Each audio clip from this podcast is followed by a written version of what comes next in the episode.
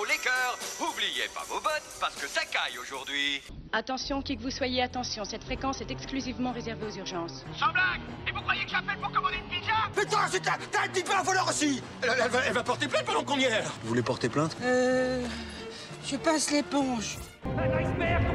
Et après Une fois que t'as dribblé le destin, tu fais quoi?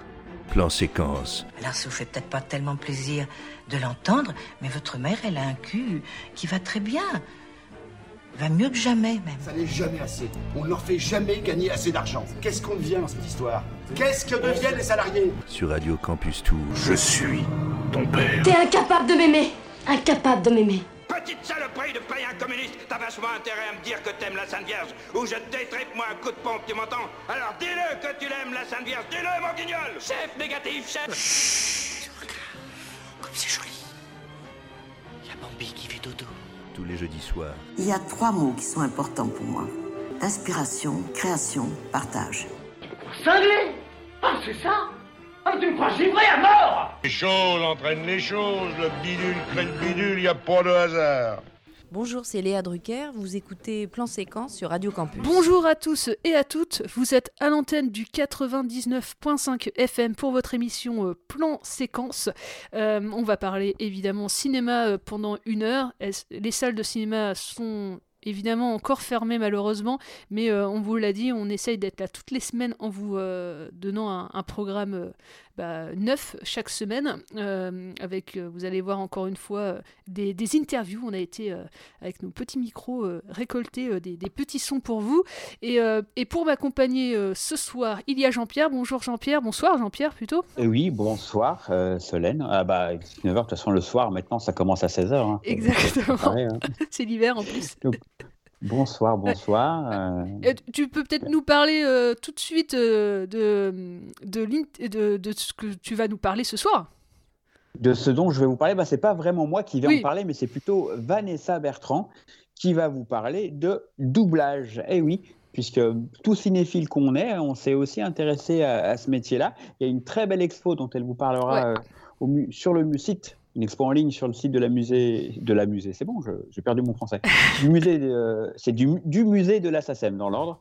Et euh, très belle expo en ligne que je vous recommande et elle va vous en parler, et ainsi de son métier et plus généralement de la filière du doublage. Donc c'est, euh, elle est assez passionnante, très très disponible en plus, c'est une euh, personne assez, assez, je ne sais pas quel terme utiliser, assez exceptionnelle. Je vais, non non mais j'ai été vraiment oui, non, par à la fois la, la qualité de, sa, de ses réponses Mm. et surtout le- l'in- l'intérêt Ouais, et la la, passion, réactivité hein. dont elle a fait preuve. Ouais, on sent vraiment quelqu'un de passionné par ce qu'elle fait et c'est très agréable. Quoi. Carrément. C'est que nous, un peu cinéphile, sans se la raconter un peu, le doublage, c'est pas forcément notre tasse Mm. de thé, mais pour autant, euh, C'est intéressant. ouais, voilà, de- ça peut, ça peut intéresser plein de gens et c'est un métier qui est composé de plein d'autres métiers. Enfin, c'est une filière. Bref, je ne vais pas euh, déflorer trop Mm. l'interview. hein. D'ailleurs, euh, pour euh, la petite histoire, je me fais dans la foulée de l'émission les, les 7 Police Academy en, je fais une nuit en VF hein, pour euh, justement pour, euh, tester ouais, la qualité ouais. du, du doublage.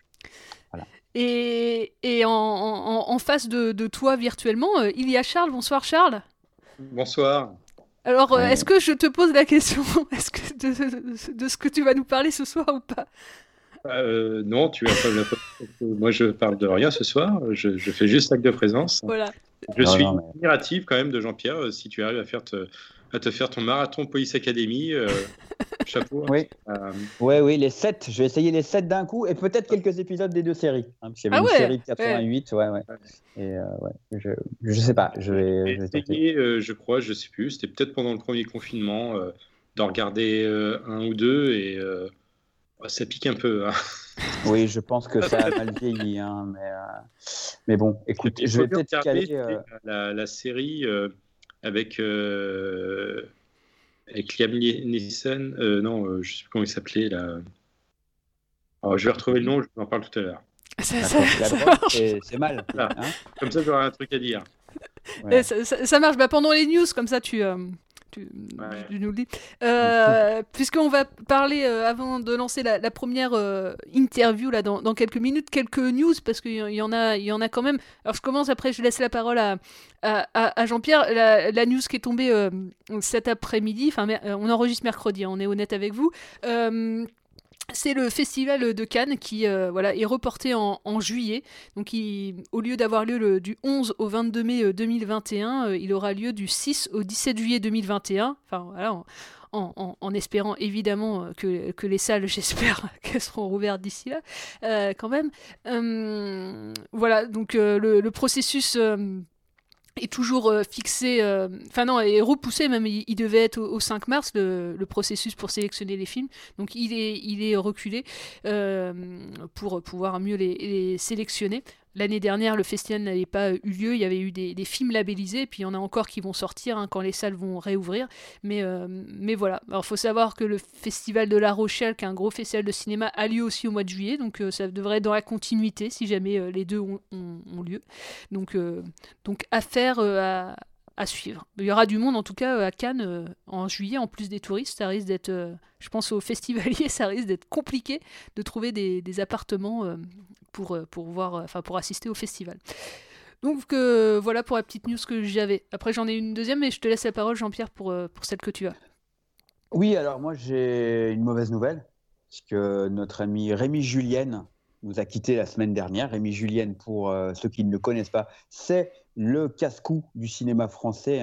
1400 hein. cascades à son actif, une carrière longue comme 17 euh, bras. Hein. Il a commencé en 64 sur Fantomas, et puis il a tourné euh, plein plein de cascades. Alors un peu moins ces derniers temps, parce que bon, lui c'était vraiment la cascade à l'ancienne, hein, un petit peu, euh, un petit peu, voilà. Mais il a travaillé avec énormément de réalisateurs, Sidney Pollack, Claude, Claude Zidi. Alors c'est assez drôle parce qu'il faisait à la fois du film vraiment des, vrais grands films, et puis d'autres euh, plus confidentiels, hein, comme Le Beaujolais Nouveau est arrivé, par exemple, hein, ou des choses comme ça. Et il, voilà, il bossait aussi bien avec Sidney Pollack qu'avec euh, des, gens euh, assez inconnus. Donc voilà, il nous a quittés la semaine dernière. Voilà, donc je vous invite à aller mm. retrouver, par exemple, ses exploits dans Le Gendarme et la Gendarmette.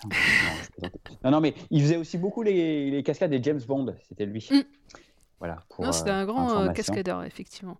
Et tu avais une autre news sur euh, les euh, Golden Globes et les Oscars Et les Oscars qui, ben voilà, hein, euh, confinement oblige, font évoluer la règle de sélection des films, puisque la règle jusqu'à présent, c'était au moins un film sorti en salle pendant une semaine dans je ne sais plus combien de cinémas d'un État obscur aux États-Unis. Voilà, maintenant non. Hein, pourront concourir aux Golden Globes et aux Oscars tous les films sortis en février depuis février 2020 jusqu'à février 2021, quel que soit le support. Donc voilà. Alors que les Césars, eux, ont maintenu euh, la règle de l'exploitation sale. Alors, c'est vrai que ça peut s'expliquer par le fait que l'exploitation sale en France a duré quand même 7 mois sur les 12 en 2020, alors qu'aux États-Unis, ça a été, euh, mm. ça a été ça n'a pas du tout été le cas. Donc, euh, on verra ce Il va y avoir mm. du, film de plateforme, je pense, mm. sur, sur le palmarès. Bon, ouais, on verra. Ça a été reculé aussi les Oscars. Hein, euh, ça va être au mois de mars. Euh. Oui. J'ai plus la date en tête, mais. Euh, et la dernière news dont je voulais vous parler, c'est un, un texte qui a été publié aujourd'hui par l'AFCAE. L'AFCAE, c'est l'Association française des cinémas d'art et d'essai. Un texte sur le rôle et, et ouais, le rôle et le côté singulier de la, de la salle de cinéma. D'ailleurs, ça s'appelle de la singularité euh, de l'écran de, de, cinéma. C'est un texte qui a été écrit collectivement euh, par euh, par des gens qui ont fait les rencontres nationales art et essai jeune public en, septembre dernier. Donc c'est euh, voilà la, version euh, entière euh, du texte qui fait voilà une page et, sur internet et je vous en lis juste la fin voilà pour vous donner envie aussi d'aller lire. C'est un, un texte comme un un, euh, un texte vraiment euh, assez militant, il faut dire le mot. Il dit euh, En somme, le fait de se rendre au cinéma est un acte militant. En échange d'un ticket, le spectateur s'engage, souhaite aller plus loin que le simple film, ne pas seulement le consommer, mais chercher quelque chose de plus grand que lui. Il cherche à oublier le temps. Cet environnement pour découvrir des œuvres cinématographiques est unique et inoubliable, précieux. Il est à protéger. Voilà, faut se rendre compte de, du côté euh, extrêmement chanceux qu'on a en France hein, d'avoir le, d'avoir les salles de cinéma. Je le répéterai euh, encore et toujours, euh, même voilà s'il faut le marteler et que ça rentre bien dans les têtes de tout le monde.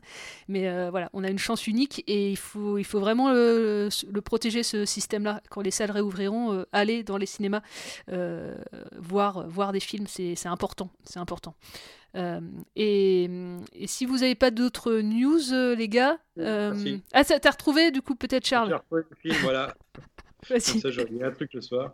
La série euh, Police Squad. Tu vois ce que c'est, ah. Jean-Pierre? Avec, Absolument pas. Mais avec Leslie Nielsen. Ah, et qui a donné. ensuite, il y a eu un film, des, des, une série de films long métrage adapté de la série qui s'appelle Y a-t-il un flic pour sauver Hollywood Y a-t-il un flic pour sauver reine? Le titre original en anglais c'est The Naked Gun. Et Police Squad, euh, on en trouve sur YouTube en, vidéo sous-titré français et c'est à mourir de rire. Il y a un running gag à la, au générique de fin à chaque fois qui est euh, absolument brillant. Donc euh, voilà, Police Squad, ça se trouve facilement sur YouTube. D'accord. Ah oui, donc c'est oui, c'est une création des frères Zucker en fait, c'est ça. Hein Exactement. ouais, ouais, c'est ça. D'accord, très bien. Ben, je vais aller, Il y a euh, six épisodes hein, en tout seulement. Euh, c'est ça. À chaque fois, et c'est euh, extrêmement drôle. Eh bien, écoute, entre deux Police Academy, hop, un petit Police Squad, et ça repart. Bah, merci de m'avoir écouté. C'est tout ce que j'avais à dire pour ce soir. Vous pouvez éteindre votre poste de radio. Alors, reprendre une activité normale. C'est normal. Alors, euh, avant de, couper votre poste de radio, euh, euh, on va vous proposer deux interviews. Et, la première, c'est, voilà, on parlait de l'écran de cinéma, de la salle de cinéma plus exactement. les dispositifs scolaires d'éducation à l'image, il y a beaucoup d'enfants qui découvrent voilà, la salle de cinéma, de proximité en tout cas. Et, et pendant voilà, ce temps de fermeture des salles, dispositifs évidemment n'ont pas lieu. Et euh, les gens qui travaillent pour ces dispositifs, évidemment, sont en chômage partiel. Voilà, c'est dit. Mais euh, néanmoins, dans leur tête, ça, ça bosse. Euh, ils sont pas à l'arrêt.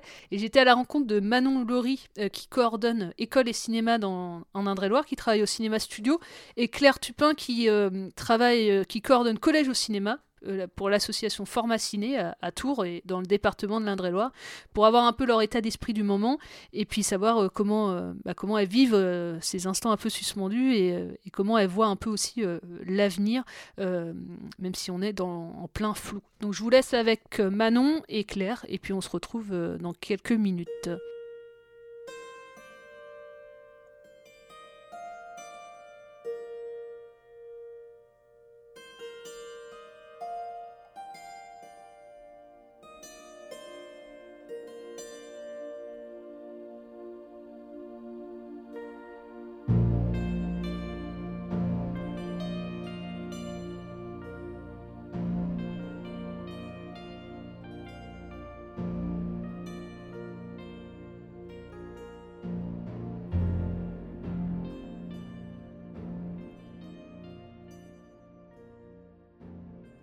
Alors je suis euh, en compagnie de Manon euh, Laurie qui est euh, responsable des dispositifs scolaires au cinéma studio.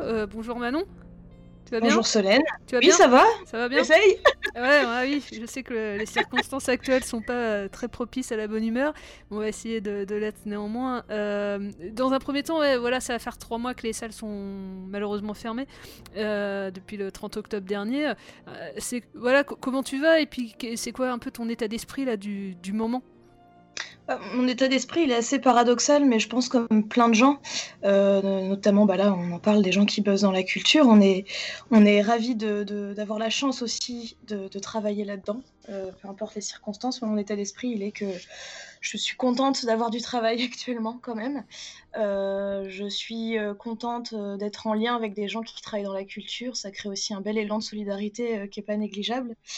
Après, mon état d'esprit, il est un peu par vague. C'est euh, d'un coup, on va avoir l'espoir que ça rouvre, et puis du coup, on est plein de projets. Euh, on imagine une réouverture, un protocole, etc. Et puis d'un coup, non, on, repère un petit peu cette dynamique parce qu'on apprend qu'on va pas rouvrir. Et puis là, on a l'impression euh, concrètement qu'il n'y a même plus de date d'imaginer, il y a même mm. plus de mois d'imaginer. Donc, on est complètement dans le flou dans un manque de visibilité qui peut être assez stressant et perturbant et dans des questionnements de pourquoi on n'a pas pu rouvrir avec le protocole qu'on avait avant de refermer. Et donc, bah, pas déprimé, mais forcément déçu, forcément frustré et forcément inquiète de la suite. Mais je pense comme plein de gens.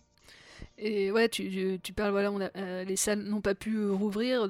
Aussi on parle bah, d'injustice aussi. Alors il y a eu pas mal de, textes, notamment euh, au mois de novembre, euh, pour euh, réouvrir les salles, notamment pour les dispositifs scolaires. Peut-être tu peux en, parler des, tribunes qui ont, eu lieu et, pourquoi et l'importance aussi dans, une dans un second temps de ces dispositifs scolaires dans l'éducation à l'image. Oui, il y a eu une tribune bah, faite par Passeur d'Images hein, qui coordonne à l'échelle nationale bah, du coup toutes les coordinations euh, régionales et départementales. Euh, on a suivi ça, on a suivi ça par mail, il y a eu ça sur les réseaux sociaux pour qu'un maximum de personnes puissent signer cette tribune et pas que des personnes qui travaillent dans la culture. D'ailleurs, euh, elle a été signée aussi par, par des acteurs et des réalisateurs, notamment Michel Oslo, là j'ai en tête. Euh, et puis, bah, cette injustice fait que finalement, on n'a même pas pu rouvrir, même pour les dispositifs scolaires. C'est-à-dire que les piscines, elles, étaient fermées au public, mais ouvertes pour les scolaires. Et c'est vrai que les enseignants aussi, et nous-mêmes en tant que coordinateurs ou même les projectionnistes, enfin, tous les gens qui travaillent dans le cinéma se sont demandé pourquoi pas ouvrir euh, pour les scolaires, c'est une première étape. On avait un, protocole en place pour les, pour les scolaires, voilà, avec euh, une rangée de libres de fauteuils entre chaque rangée de classe euh, avec le fait de les faire rentrer petit groupe par petit groupe, enfin, y a, tout était mis en place. Donc il y a, vraiment, oui, il y a eu une injustice. Enfin, nous, on l'a ressenti comme ça, peut-être que d'autres non, et, tant mieux pour eux. Mais euh, moi, je suis en contact avec beaucoup d'enseignants qui nous le disent. Ça leur faisait justement euh, du bien de sortir un petit peu de, des écoles, sortir un peu hors les murs et aller au cinéma. C'est pour ça qu'ils s'inscrivent. Et l'importance de ces dispositifs, en effet, c'est c'est plein de choses. C'est l'éducation aux, images, c'est le fait que les enseignants font travailler dans leur classe, ils, travaillent autour de thématiques que proposent ces films-là qu'on a au programme École et Cinéma, que du coup ils ont commencé à travailler sur ces films et que la frustration veut qu'ils peuvent même pas voir les films derrière euh, en salle sur grand écran parce qu'on le rappelle, euh, la salle c'est l'endroit, le meilleur endroit pour voir et découvrir un film. je pense notamment aux maternelles, maternelles et cinéma, la plupart n'ont jamais été au cinéma, donc ces séances ce sont leurs premières séances, c'est très important euh, dans le développement euh, d'un enfant et dans le développement euh, voilà, de l'éducation artistique et culturelle. et puis d'autant plus important pour les salles, nous, ça représente à peu près 40% dans les cinémas, au cinéma studio, 40% de, du chiffre, en fait, de l'année, ce sont les scolaires, maternelle, école, collège, lycée, puisqu'on fait on fait voilà aussi collège et lycée. et du coup, ces frustrations pour tout le monde. Et puis aussi, il faut rappeler que, euh, c'est un peu bateau ce que je vais dire, mais c'est vrai, que euh, les enfants, euh, voilà, c'est les générations futures du cinéma. Si on les sensibilise pas maintenant, les, les pratiques vont changer. Regarder des films à la maison et en classe, c'est pas le but. C'est pas du tout le but des dispositifs scolaires, en tout cas. Tu, tu, fais bien de, de, de le rappeler, l'importance du, du, grand écran et de ses émotions collectives. Alors voilà, on a parlé de l'importance de, de, montrer des films aux, aux enfants, les spectateurs de demain, comme tu le disais. Euh, alors les enfants peuvent pas venir en salle, mais je sais qu'il y a des choses un peu qui s'organisent pour euh, parler néanmoins de la salle de cinéma aux, enfants, parce que certains euh, salariés ou même bénévoles de, de salles de cinéma sont, sont pas à l'arrêt. Hein. on continue quand même d'imaginer des choses pendant ce temps de, pause. Donc est-ce que tu peux nous en parler un tout petit peu? Je sais que c'est les prémices, hein. il n'y a rien forcément encore d'organisé, mais ça se met en place un peu quand même. Bah, c'est des prémices, c'est des projets parce que forcément il faut se se réinventer, il faut trouver des solutions. Nous, on n'est pas à l'arrêt, hein. Dans notre tête, on ne l'est pas du tout et on a encore de l'activité comme les écoles et les enfants ne peuvent plus venir, euh, jusqu'à nous, ne peuvent plus venir dans ces lieux, euh, culturels, on a imaginé aller jusqu'à eux. Donc en ce moment, c'est très compliqué d'aller jusqu'à eux parce qu'on sait que certaines écoles ne peuvent pas, euh, accueillir des gens de l'extérieur et puis elles ont un planning très chargé. Je pense en ce moment les écoles, c'est aussi compliqué pour eux. Donc on va essayer de caler ça, voilà, tout ça est sous forme de projet mais on imaginait avec l'ACC, avec Cinéoff, avec l'association bientôt Passerelle Ciné, voilà, de, de, mettre en commun un petit peu des idées autour d'ateliers, de, modules plutôt, à hauteur voilà, de, petites interventions d'une heure dans certaines classes, parce qu'on pourra bien sûr évidemment pas faire toutes les classes qui sont inscrites à école et cinéma, vu, vu le nombre d'élèves dont j'ai parlé tout à l'heure. Euh, mais imaginez voilà, des modules autour de l'histoire du cinéma, de l'analyse de cinéma. Ça paraît vaste comme ça, on va creuser un petit peu tout ça, mais ça nous permet aussi, nous, de continuer à être en lien avec les enseignants des enseignants qui, pour la plupart, sont inscrits depuis des années. Hein, ces dispositifs-là, donc ils y tiennent. Euh, ce serait aussi un soutien pour nous, euh, et non pas que financier, un soutien moral, savoir que ces, classes, ces enseignants, ces établissements scolaires euh, sont, sont encore présents, c'est-à-dire que le jour où on rouvre, ils sont là et, on sait qu'ils se réinscriront et que pour eux, ils savent l'importance de ces dispositifs scolaires-là. Donc, nous, nous faire intervenir dans les écoles, ça permettrait de les rencontrer aussi, en vrai, même si on a les masques, euh, et puis échanger, leur laisser la parole aussi à ces enfants. Euh, quelles sont leurs pratiques de cinéma quand les salles sont fermées? Qu'est-ce qu'ils regardent chez eux et comment? Parce que tout ça est en train de changer et pas que dans le bon sens. Euh, voilà, pour nous, les salles de cinéma, on sait bien que les, plateformes VOD, en veux-tu, en voilà, c'est pas que du positif. Hein. nous, on le voit pas comme ça en tout cas. Euh, et puis aussi demander à ces enfants, euh, voilà, quand les cinémas sont ouverts, euh, combien de fois ils viennent et pourquoi et qu'est-ce qu'ils ressentent. C'est hyper important pour nous et je pense pour eux de s'exprimer là-dessus. Donc tout ça est en discussion. on va voir ce qui va se passer avec les prochains discours gouvernementaux, mais c'est l'important, c'est que voilà, on, échange là-dessus. Puis nous, entre professionnels de cinéma, c'est bien aussi de, de, partager nos idées là-dessus, de se rencontrer. C'est très motivant.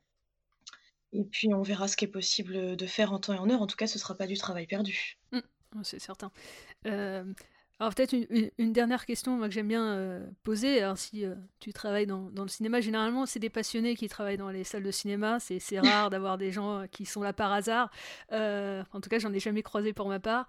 Donc comment, ton premier souvenir marquant On a tous eu un souvenir marquant qui fait qu'on travaille voilà dans une salle de cinéma. Donc toi, ça serait quoi ton premier souvenir dans une salle de cinéma ou en tout cas quelque chose de marquant qui a fait que maintenant tu travailles dans une salle de cinéma? Bah, souvenir marquant, c'est que moi aussi, mon école, euh, je viens de Châteauroux, il y a très belle salle, euh, l'Apollo à Châteauroux, et du coup, mon école maternelle, en tout cas, nous emmenait beaucoup voir des films là-bas. Et mon tout premier, je sais pas si c'est le plus marquant, mais en tout cas, le tout premier souvenir le plus lointain, c'est de voir la nounou, que tu dois Ouais, je connaître, vois. Ouais, ouais. euh, à l'Apollo. Mais alors, je devais avoir euh, 4 ans, mais vraiment le premier souvenir puisque ça m'avait fait peur. J'ai souvenir d'avoir eu peur au mmh. cinéma, alors pourtant je me souviens, on n'est pas tout seul hein, euh, quand on va au cinéma avec l'école, et que la maîtresse était là et que je me rappelle certains enfants pleuraient. Je sais pas si j'avais peur parce que j'entendais d'autres enfants pleurer, parce qu'ils pleuraient devant ce qu'ils voyaient, parce que je me rappelle de la nounou, je l'ai pas revue depuis, hein, je l'avoue, mais j'ai souvenir de quelque chose d'assez étrange, de, de beau, mais d'un peu sombre, je sais pas. Et puis peut-être que ce grand écran et le son qui était fort, euh, ça m'impressionnait. Bah, c'est normal, c'est pour ça qu'il faut préparer les, tout petits hein, au cinéma. C'est pas, c'est pas n'importe quoi, c'est une expérience. Et euh, ça, c'est mon tout premier euh, souvenir, en tout cas dans une salle de cinéma.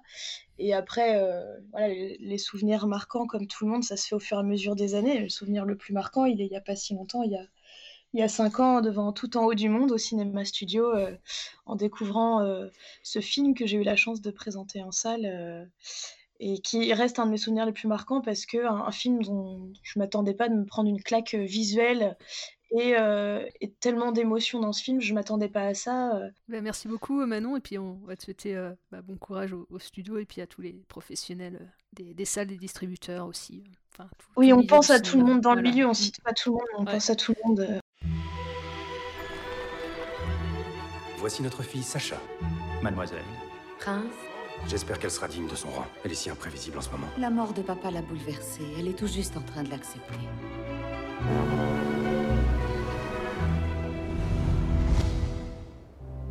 Son bateau n'a toujours pas été retrouvé? Hélas, les recherches du Davaï n'ont rien donné.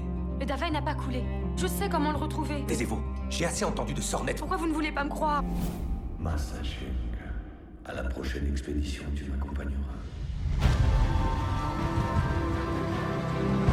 Sacha Sacha Capitaine Lund, j'ai trouvé la preuve que les recherches du Davaï n'ont pas été faites au bon endroit. Et en plus, elle va nous dire où le trouver. Ben oui. C'est une brave petite. Faut que tu l'écoutes. En avant, toutes À part nous porter malheur, elle va nous servir à rien, cette gamine. Vous avez la C'est pour sauver l'honneur de ma famille que je dois ramener le Davaï.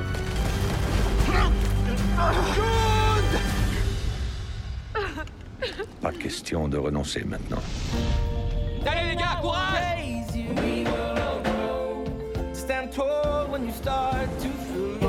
Il est où le bonheur alors Tout en haut du monde.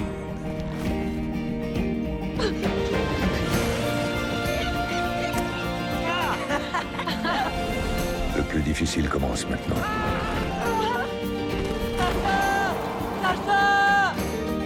Mais c'est tellement beau. J'aimerais que tu vois ça, ma petite Sacha. Après avoir euh, parlé avec, euh, avec euh, Manon là, à, à l'instant, on, on a euh, Claire de, de Formaciné euh, par, par Skype. Bonjour Claire. Pour, euh, bah oui, pour, pour, continuer, euh, voilà, on parlait euh, voilà, de cette, cette fermeture des salles. Toi, euh, tu me disais là avant qu'on qu'on enregistre, tu as des enseignants notamment en, formation. Qu'est-ce qu'ils te disent et comment ils, vivent aussi cette situation euh, très. euh, euh. Ben, en fait, nous, on, a décidé de, faire les formations. On a envoyé un mail aux profs pour savoir si, s'ils comptaient venir en formation, même si la partie qu'on fait le matin avec le positionnement dans une salle de cinéma ne pouvait pas se faire.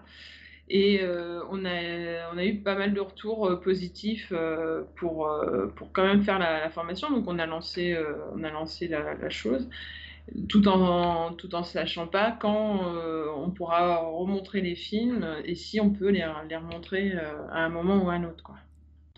Donc ils nous soutiennent ils nous soutiennent beaucoup quand même les enseignants. Et, et, en, et en classe, du coup, ils ils font quand même des, des choses par rapport à ces films-là ou, ou alors euh, rien en attendant que une réouverture des. On leur, on leur dit d'attendre.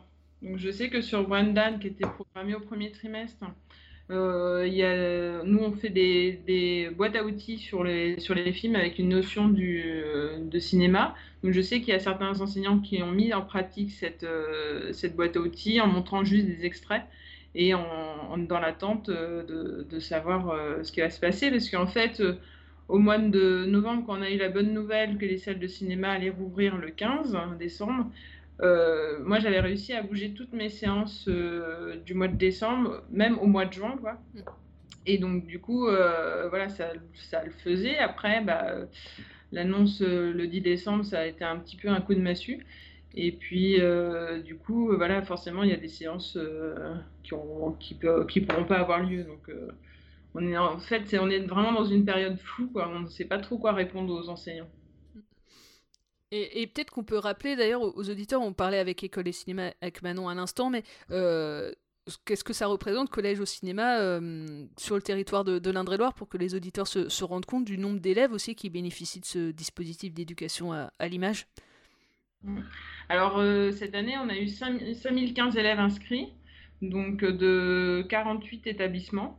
Donc, on, s'attendait à une, baisse, mais euh, finalement, on a, bon, il y a une baisse, mais moindre que ce qu'on aurait pu penser. Euh, donc, ça montre vraiment le, soutien de, des enseignants sur ce dispositif. Et ils sont, beaucoup me disent, on s'est inscrit, mais on se doutait qu'il y aurait peut-être des séances qui ne pourraient pas avoir lieu. Donc, euh, tant mieux que ça, continue. C'est vraiment important au collège, de- cinéma. Bon, la, la culture, c'est important. Et euh, importante plutôt. Mais euh, voilà, ça leur permet d'avoir un vrai travail d'éducation à, à l'image et dans une salle de, de cinéma, c'est important. On peut peut-être effectivement le rappeler, on le disait avec Manon, mais euh, moi j'aime bien quand on rappelle les choses, ça, ça- voilà, pour impacter aussi euh, euh, dans, dans la tête des- des- de ceux qui nous écouteront. L'im- L'importance effectivement de, de montrer des, des films euh, aux, adolescents, encore plus j'imagine, en plus en ce moment avec euh, la- les plateformes qui, qui explosent. Enfin, ce, ce travail-là, il est d'autant plus important en ce moment en plus. Et puis c'est, euh, je l'ai pas dit, mais bon, c'est le même fonctionnement qu'École de cinéma. Collège de cinéma, c'est trois films dans, dans l'année. Et, euh, et avec un, un travail autour du, du film, c'est pas seulement voir un film, euh, voilà, et dire j'ai pas aimé, j'aime pas, voilà. Et puis dans la, la sélection qu'on fait pour les, les films, on essaye que ça soit un choix varié, que ça soit pas euh, trois mêmes genres de films. C'est toujours un film de répertoire, un film français et un film étranger.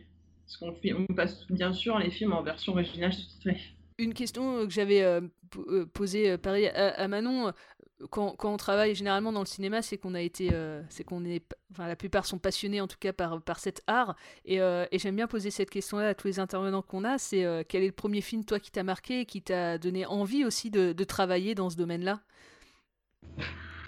En fait, je suis tombée un petit peu ici par hasard, mais bah, je, pense à Édouard Main d'Argent ou ou à attends, Silence des agneaux. Et euh, parce que au départ, c'était un peu mal, euh, mal parti, hein, le cinéma et moi. C'était, j'avais vu Batman de Tim Burton et euh, j'avais pas du tout accroché. Et du coup, genre, là, le cinéma. Et après, j'ai vu Edouard Main d'Argent au collège et c'est, c'est parti, Le cercle des poètes disparus. Et puis, puis voilà, pas, des, pas forcément des, grands films, toi, mais des films qui, te marquent et puis qui te fait vivre des, sensations euh, devant ton, un, écran. Et c'est pas pareil que devant un écran d'ordinateur ou de télé. C'est bien de le rappeler. Euh... Et, ben voilà, la, question est, toute trouvée, peut-être la dernière. Euh, en quoi te manque, effectivement, cette salle de cinéma? Parce que voilà, nos souvenirs, ils sont aussi liés à la salle de cinéma, euh, nos souvenirs de cinéma. Donc, en quoi te manque actuellement? Eh euh, ce, petit moment de déconnexion, d'être, euh, de voir un film sur grand écran avec du bon son, des bons sièges se voit, et, euh, et puis voilà, où on éteint son, portable et on est vraiment à fond dans, dans, le, dans le film, que ça soit de, l'action ou des, films qui font plus réfléchir. C'est vraiment ça, ça, me manque, quoi, le, le lieu, quoi, le, lieu de la scène de, de, de cinéma. Quoi.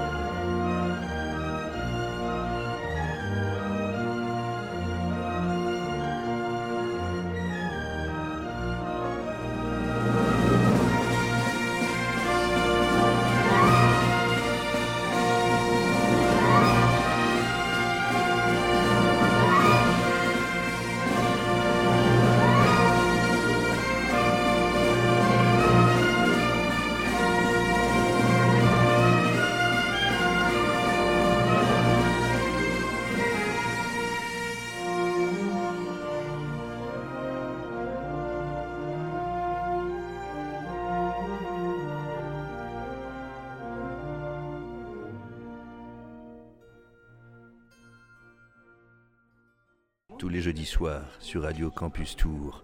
Plan séquence, une émission sans coupe, une émission d'un seul mouvement, d'un seul tenant, une émission d'un seul souffle. Plan séquence, une émission qui glisse, une émission qui chemine lentement, d'abord dans les oreilles, puis dans les cœurs et les âmes, sur Radio Francus. C'était. Pardon Merde, merde, excuse-moi. J'ai merdé. Donc voilà, c'était euh, Manon et, euh, et Claire au, au micro de, de Radio Campus euh, Tours. Et après avoir parlé des dispositifs scolaires, on passe à toute autre chose, Jean-Pierre, puisque voilà, tu nous en parlais en début d'émission, mais peut-être tu peux resituer avant que je lance euh, l'interview euh, que tu as faite euh, lundi dernier. Exactement. Donc, je vais resituer. Le musée de la SACEM en ligne propose une euh, petite exposition en ligne, Devine qui vient doubler.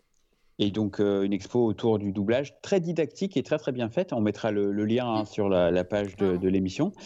Et euh, au cours de cette, enfin, pour cette exposition, il y a des podcasts qui ont été enregistrés par Vanessa Bertrand, qui est dialoguiste de doublage. Donc j'ai eu l'occasion bah, de l'interviewer, de lui poser quelques questions sur euh, la filière du doublage. Et elle a apporté donc pas mal de réponses que vous allez entendre maintenant. Je vous invite vraiment à écouter parce que c'est vraiment euh, quelque chose, euh, une filière que moi je connaissais pas du tout.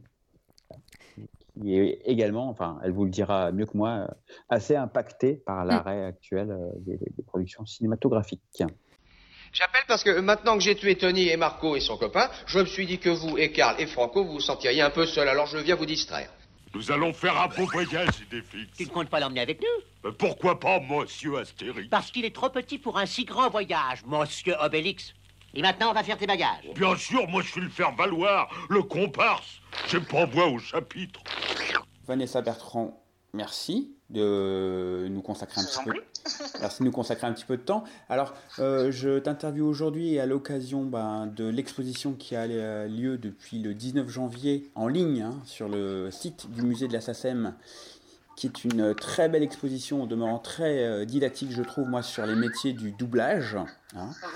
Le titre, d'ailleurs, est, est particulièrement drôle. Devinez qui vient doubler. Et du coup, ça nous permet de mettre un petit peu en lumière, euh, enfin de mettre un peu la lumière sur euh, cette filière assez peu connue. hein. Euh, donc du coup, euh, bah, déjà, toi, ta- ton métier, c'est euh, dialoguiste. Alors, euh, qu'est-ce que c'est que dialoguiste dans cette, euh, qu'est-ce que c'est que ce métier, dialoguiste? Le dialoguiste de doublage, c'est celui qui va écrire le texte que les comédiens vont interpréter de manière à ce que le film soit euh, euh, diffusé en français euh, auprès du public et que le film soit accessible, de faire oublier finalement qu'on voit une version euh, doublée puisqu'on doit garder une crédibilité et donc euh, voilà, il ne faut pas que ce soit traduit. Et les comédiens n'improvisent pas le texte sur le plateau, ce sont donc des dialoguistes, euh, dont c'est la, profession qui, s'occupe de, ça. Qui écrivent totalement ce texte. Alors il y a une part de traduction, mais on est surtout en avant tout des adaptateurs et des dialoguistes, hein, parce qu'on traduit du dialogue, c'est-à-dire il faut que ça sonne vivant, il faut que ce soit euh, comme euh, une pros- une prosodie de, chansons, hein, faut que- il faut qu'il y ait un rythme qui soit respecté, il faut qu'il y ait bien sûr le fameux synchronisme qui soit respecté, mais il faut aussi créer l'illusion que le film finalement a été tourné euh, dans, dans cette langue, dans la langue de l'adaptation. D'accord. Et du coup, parce que pour beaucoup de béotiens, et je pense euh, moi également, en fait, le doublage, ça se résumait à un comédien qui, ben, voilà, qui lit une adaptation du texte. Je pense que la filière est beaucoup plus riche en termes de métiers. Est-ce que euh, tu peux nous parler un peu des autres métiers de, de la filière euh, du, du- du doublage? Tout à fait. Alors en fait, entre le moment où le film va arriver euh, chez ce qu'on appelle un doubleur, c'est-à-dire une, société, une, société euh, de euh, un prestataire qui va s'occuper de fournir une VF clé en main. Donc entre le moment où le film arrive dans sa version originale et puis le moment où il peut être diffusé au cinéma ou à la télévision, il se passe plein plein de choses et il y a plein de, je dirais, de corps de métier qui entrent en ligne de compte. Alors, euh, on, peut retenir les principaux. Déjà, il y a donc ces, doubleurs, hein, ces sociétés qui vont faire déjà des devis hein, pour décrocher le marché de, de- la fabrication de la VF. Après, il y a une personne qui va coordonner justement tous les corps de métier qui s'appelle un chargé de projet. Euh, il y a un détecteur, c'est-à-dire c'est un technicien qui va donc sur cette bande euh, qu'on voit souvent dans des, petits reportages justement sur les comédiens euh, de doublage, il y a une bande qui défile avec le texte français. Donc alors c'est un détecteur qui va venir en fait poser le texte original et l'étirer en fonction de l'articulation du comédien filmé. Et sur cette détection, l'adaptateur français va coucher son texte en tenant compte, bien entendu, de, cette détection, de l'image, hein, de la façon dont le comédien va jouer, parce que des fois, euh, visuellement, on voit que le comédien, il va par exemple par une, un, geste ou euh, un, signe du visage, il va, il va appuyer tel ou tel euh, mot. Et ça, nous, on est obligé d'en tenir compte. On est obligé de, même de, son, de tenir compte de son regard, hein, de tous ses gestes. Euh, donc ça, respecter l'image, respecter le sens, respecter le synchronisme et respecter aussi tout ce qui est transposition culturelle. Voilà, donc ensuite ça c'est le travail de l'adaptateur. Ensuite il y a un directeur artistique qui va avec l'adaptateur, avec le dialoguiste, revoir tout le texte pour bien s'en imprégner parce que c'est le directeur artistique qui en studio va être un petit peu le réalisateur de la VF.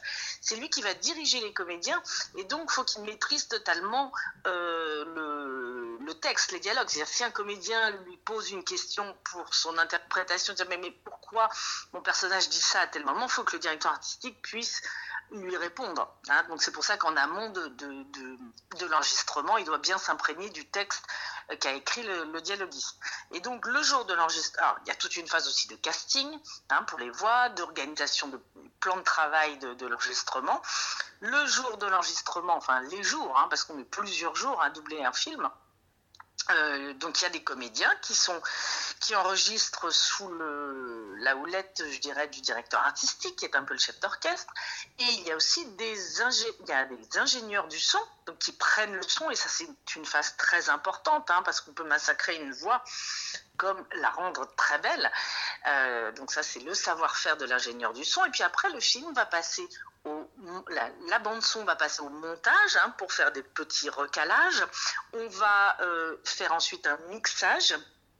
C'est-à-dire qu'on va euh, mixer les voix bah, en fonction de ah, est-ce que c'est un gros plan, est-ce que c'est un personnage qui est très loin, éloigné, et puis il y, a des, y a des bruits de chantier autour de lui dans la rue. Enfin voilà, donc on doit respecter les plans aussi les plans euh, sonores, je dirais. Et donc ça, c'est le mixage. Et puis après, il y a une phase plus technique encore qui est de, de, fabriquer donc un, master prêt à diffuser. Donc là, c'est ma on met tout, tout ensemble, l'image, le son, donc la piste son euh, doublée en avec les dialogues doublés en français, et puis la musique du film, les bruitages, etc.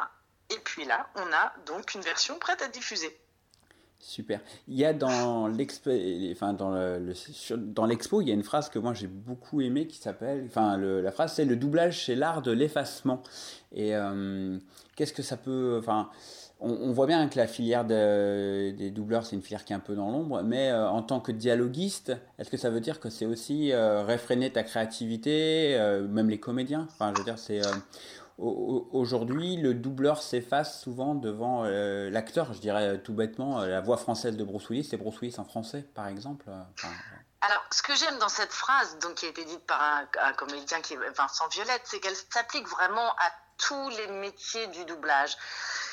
C'est-à-dire que le dialoguiste pourrait être tenté d'utiliser des mots voilà, qu'il trouve super chouettes, mais qui en fait ne correspondent pas à euh, la situation, comment dire, par exemple, ce que dire, je sais pas si, on doit faire parler un, avocat, on va pas lui, faire, voilà, il doit avoir un langage un peu soutenu.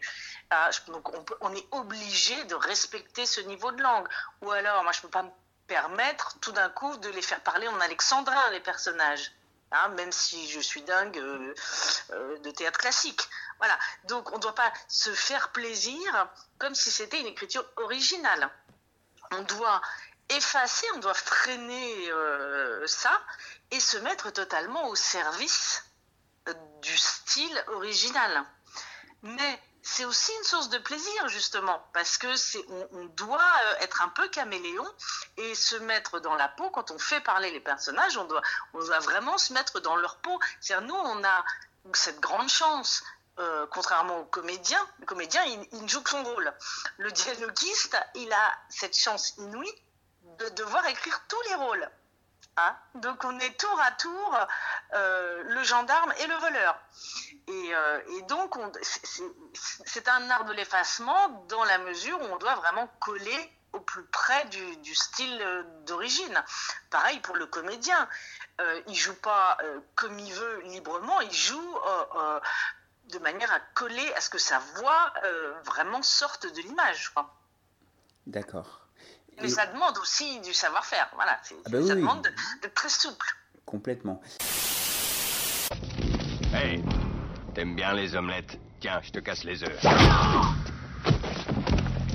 Decker, la prochaine fois je l'abîme. Je vous interdis de payer, c'est dans le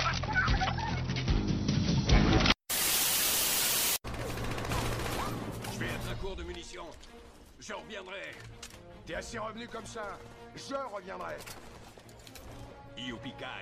Je voulais revenir aussi sur les 12 podcasts qui, ont, qui accompagnent en fait l'exposition qui est visible sur le, Mhm. sur le site. Alors c'est toi qui les as conçus. Quel était euh, l'objectif en fait que tu t'étais fixé avec ces 12 podcasts-là? Et si tu peux nous parler un petit peu de les, ces 12, enfin, les contenus pour euh, donner envie peut-être à nos auditeurs d'aller euh, d'aller les compulser? Oui, alors c'est vrai qu'on a vécu une année assez particulière, hein, de confinement, etc. Et je, me, je, je, suis partie un peu du constat que euh, beaucoup de gens euh, euh, avaient redécouvert ou découvert ou avaient passé des heures devant la, télévision à regarder par exemple des séries ou des films et, disaient mais heureusement qu'on a ça, heureusement qu'on a euh, ces séries euh, qui peuvent nous permettre justement de nous évader en pleine période de, confinement. Et je me suis dit, mais en fait, tous ces personnages, toutes ces, euh, toutes ces séries qu'on voit par exemple en VF, tous ces, ces gens qui se sont invités dans nos salons, hein, dans, nos, dans nos salles à manger pendant des mois et qui nous ont fait sur, enfin vraiment qui nous ont aidés à survivre pendant ce confinement, euh, eh bien, j'avais envie de montrer un peu l'envers du décor. Dire, euh, voilà, vous avez eu, euh, vous avez regardé une série ou vous avez regardé un film avec Bruce Willis, euh, bah, euh, qu'est-ce qu'il qu'est-ce qu'il y a derrière? Voilà, comment s'est fait la VF Hein, euh, et, je pense que vu effectivement l'importance qu'a eu la télé euh, pendant ces, quelques mois, j'ai envie de montrer un petit peu la recette, c'est-à-dire que euh, c'est comme quand on, va chez le boulanger, qu'on achète une baguette, on a le droit de savoir si, c'est de la farine bio ou de, de- de quelle céréale il y avait dans la farine. Voilà. Euh, faire passer un petit peu euh, les gens derrière, euh, derrière le rideau et entrer dans les coulisses. Et donc, voilà, l'idée c'était de montrer une phase aussi à laquelle on a rarement accès. C'est vrai que de temps en temps, il y a des petits reportages à la télé sur les comédiens. Hein, à l'occasion, par exemple, de la sortie d'un dessin animé, s'il y a une vedette qui prête sa voix à un des personnages du dessin animé. Mais sinon, c'est vrai que c'est assez secret. Or, euh, bah, c'est une, c'est une des étapes du cinéma. Hein, c'est comme un tournage, finalement. C'est que bah, un tournage, ça se prépare. Bah, l'enregistrement d'une VF, ça se prépare aussi. Et, ça, il y a toute une histoire de la, du doublage en France. La France a été un pays pionnier du doublage. On a quasiment inventé ce système du doublage. Et on a été en tout cas le premier pays à le, à le mettre en place, euh, enfin, c'est industriellement et puis artistiquement, c'est-à-dire qu'on est, voilà, ce système de la bande rythmo existe dans très très peu de pays. Donc c'est un phénomène, euh, qui est propre à la France et, que bah, je voulais mettre en lumière aussi. Voilà. Bah écoute, merci beaucoup. Je voulais, je voulais terminer sur l'état de la filière euh, et comment elle s'en sort face à l'épidémie du Covid. On sait que le cinéma c'est très très compliqué euh, actuellement, enfin les, les salles mais aussi la production. Est-ce que ça impacte aussi le- la filière doublage ou pas du tout? Puisque est-ce que Oh oui. ouais. Mm. Énormément. Euh, c'est alors on peut se dire oui, il y a beaucoup de films qui ont été diffusés, certes, mais euh, c'est vrai que jusqu'au milieu d'année, il y a eu du, y a eu du travail parce que euh, on a fini de doubler toutes les, tout ce qui avait été tourné avant le confinement, mais depuis, le- le- la filière est quand même un peu en crise euh, parce qu'il y a eu très peu de choses de tournées. Hein, au compte-goutte. Euh, donc, euh, bah forcément, on se retrouve avec très très peu de choses à doubler, et notamment les auteurs qui sont totalement euh, qui, ont un statut, social assez précaire, qui n'ont pas d'indemnité chômage. On n'est pas intermittent du spectacle, par exemple. Hein, donc pas d'indemnité chômage, pas de congés payés, etc. C'est très très dur pour les auteurs en ce moment. Voilà c'est conjoncturel, on espère que ça va reprendre, mais c'est euh, là l'impact économique euh, a été très très fort. Donc il y a une réelle crise. Euh, le fait que les cinémas aient fermé, et je pense que les salles de cinéma vont avoir beaucoup de mal à, à se relever. Hein. Il y a certainement beaucoup de salles qui ne rouvriront pas comme des restaurants. Euh, donc ça va être, euh, oui, je pense que les, les, effets à long terme, ou en tout cas à moyen terme, seront catastrophiques. Oui, je crains que malheureusement tu aies raison, ce qui est très euh, dommage pour le cinéma en salle. Exactement. Et du coup, c'est tout notre rapport à, au cinéma qui va changer. Ah, c'est il va y avoir une sorte de, de banalisation, on va passer d'une œuvre d'art à un produit, ce qui était déjà quand même très très, ce qui était déjà un petit peu le cas, mais là ça va l'être totalement et c'est pas très enthousiasmant. Voilà. Et oui, je suis malheureusement d'accord avec toi. On va conclure sur cette note très très euh, positive. Non, écoute. Non, non, non, mais je pense que ça va, voilà, ça va reprendre. Euh, mais on ne peut pas dire que euh, en ce moment le secteur se porte bien. Voilà, maintenant nous avons vraiment hâte que les tournages redémarrent et que nous ayons de belles histoires à adapter en français. Oui, voilà, et de beaux films. Ce sera peut-être plus positif comme, comme message.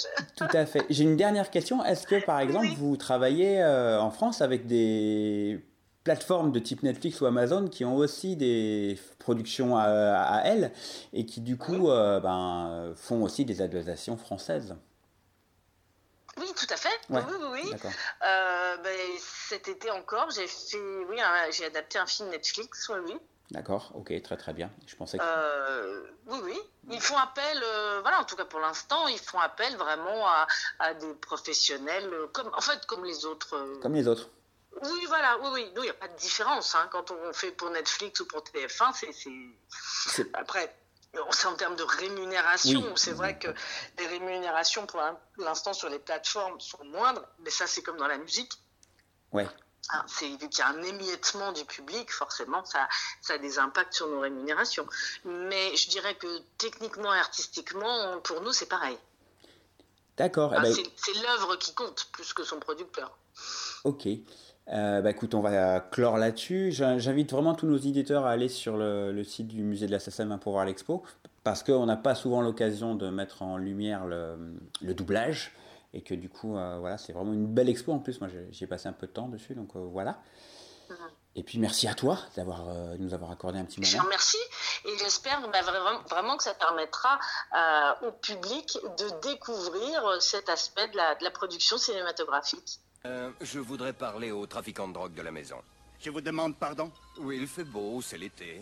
On a envie de descendre quelques trafiquants de drogue. Est-ce qu'il y en a dans cette maison? Et ben voilà. Euh, merci Jean-Pierre pour cette euh, interview. Et Merci à Vanessa Bertrand, mm, surtout. carrément. Hein. Et voilà, comme on a dit avant l'interview, on vous met tout ça dans le podcast de, de l'émission, puisque l'émission est malheureusement déjà finie. Et oui, les gars, euh, ça a été à une vitesse, c'est impressionnant. Euh, mais voilà, on se retrouve. Alors, peut-être pas la semaine prochaine. Voilà. Ouais. Voilà, mais dans deux semaines, la semaine prochaine, on vous réserve peut-être une émission sur le festival de Clermont-Ferrand, puisque c'est le festival du court métrage qui démarre euh, là, euh, incessamment sous peu. Grand festival de, de court métrage en ligne cette année, euh, malheureusement. mais les copains de Campus Clermont font des émissions tous les jours, même si l'émission est la, la, session, le festival est en ligne, et ils nous proposent de reprendre aussi leur flux. Donc ça peut être l'occasion pendant cette heure de plan séquence de vous proposer voilà une heure d'émission des copains de Clermont-Ferrand. Euh, si on n'est pas là. Mais on se retrouvera dans 15 jours et avec euh, des petites surprises. Euh, on a été pareil, des interviews. Là, on est dans une, autre phase interview. Ça nous plaît bien. J'espère que ça vous plaît derrière votre poste. voilà, il y a moins de films aussi sur les plateformes, moins de films qui sortent de toute façon. Il n'y en a pas d'ailleurs. donc en attendant, on, va à la pêche aux interviews. et bah, et bah voilà, merci les gars. aux auditeurs, portez-vous bien. J'espère que vous. Voilà, la forme, surtout la santé, c'est important, euh, sincèrement. Et, euh, et, voilà, regardez des films chez vous en attendant de les voir sur grand écran. Je sais pas si vous voulez rajouter un truc, les gars, avant, avant de. Non, tout est dit. Restez mobilisés autour du cinéma. Hein. Enfin, voilà, essayez d'avoir une pratique cinématographique. Euh, mm. assidue pour ne pas risquer un claquage lorsque les salles de cinéma vont réouvrir. Mm. Hein. C'est clair. voilà. Et ben, bah, dans un instant. Et puis, euh, et puis nous, à tout bientôt. Voilà, sur Radio Campus Tour. Ciao Ciao Ciao, ciao